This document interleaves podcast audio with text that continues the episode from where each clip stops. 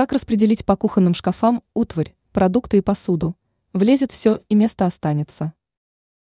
Хозяйки часто жалуются на малогабаритные кухни, дескать, из-за недостаточного количества квадратных метров у них постоянно беспорядок.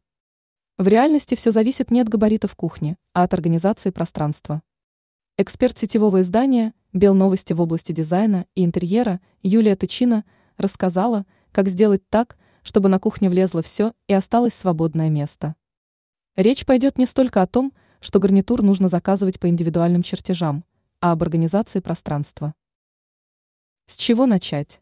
Нужно разделить место. Оставьте зону для приготовления пищи, для хранения утвари и предметов, необходимых для сервировки стола.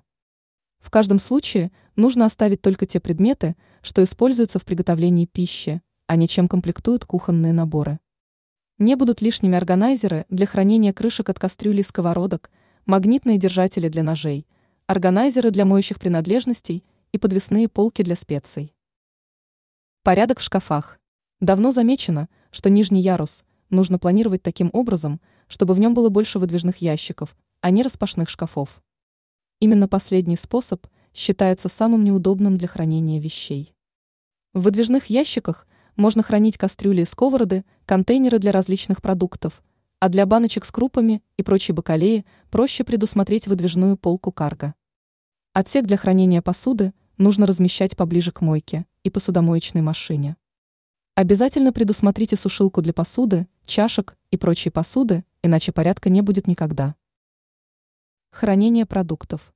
Мелочь, но баночки для круп лучше покупать прозрачные.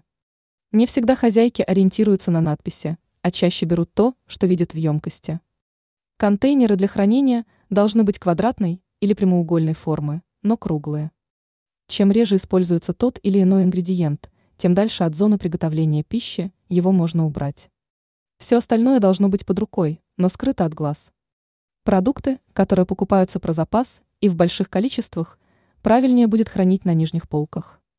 Емкости с растительным маслом и прочими жидкостями лучше убрать на нижние полки шкафчика. Если они вдруг и потекут, то не испачкают кухню и не испортят лежащие рядом или ниже сухие продукты.